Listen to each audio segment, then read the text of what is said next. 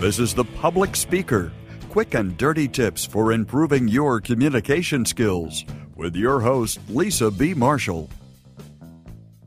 How to avoid communication mistakes. Number 117. Today, I'd like to continue the program on common communication blunders and discuss how to correct these common communication mistakes. So, last week I left a spelling mistake in the transcript of the episode. Did you notice it? If you didn't notice, then this episode might be for you. As I mentioned, some people are extremely sensitive to spelling mistakes and grammar mistakes, whereas other people, they just overlook them.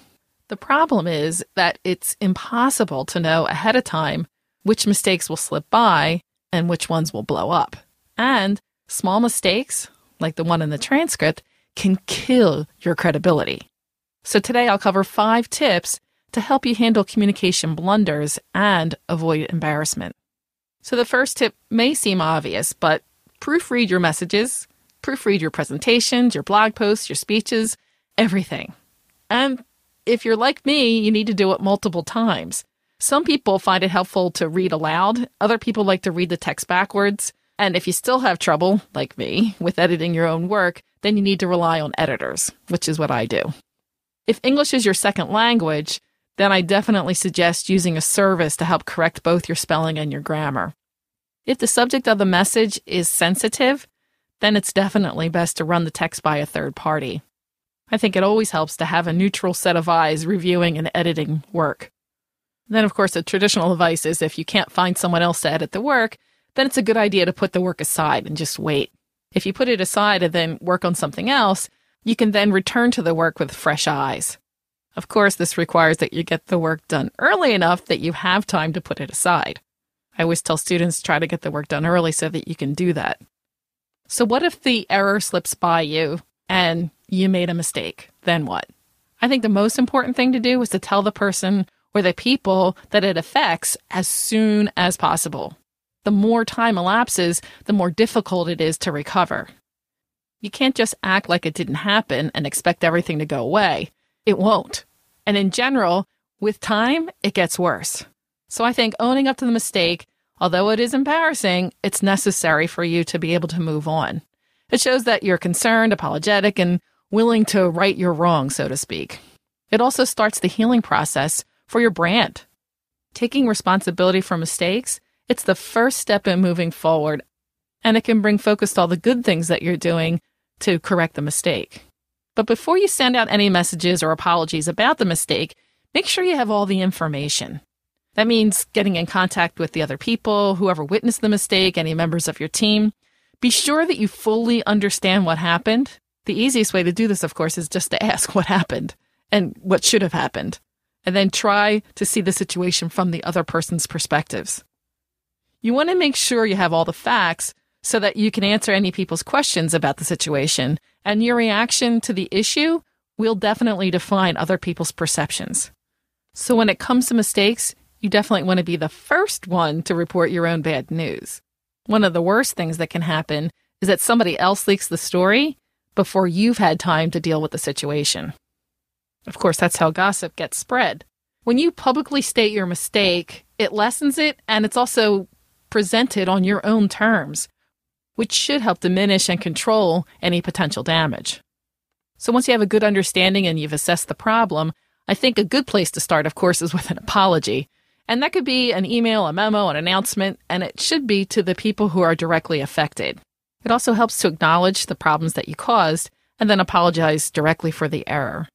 Of course, if the initial problem was that you sent out too many emails, like we did, I think sending out more emails would just make it worse. So you have to use other avenues like Twitter or Facebook or podcasts or face to face or voice to voice, but some other way to do a one on one apology is probably a better solution in that case. And one on one also applies, I think, when you're dealing with very sensitive mistakes. In addition to your words of apology, it's also important to let the people know what steps that you're taking to resolve the problem. Explain what you're doing in the short term and what you're doing in the long term to prevent this problem from getting worse or from it happening again. In essence, you're telling the person what should have happened.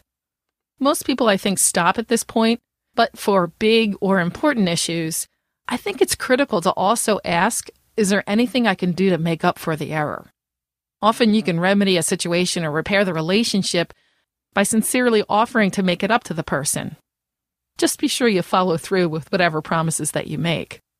And I mentioned the last time, mistakes are inevitable. The only real failure in my book is to not move forward.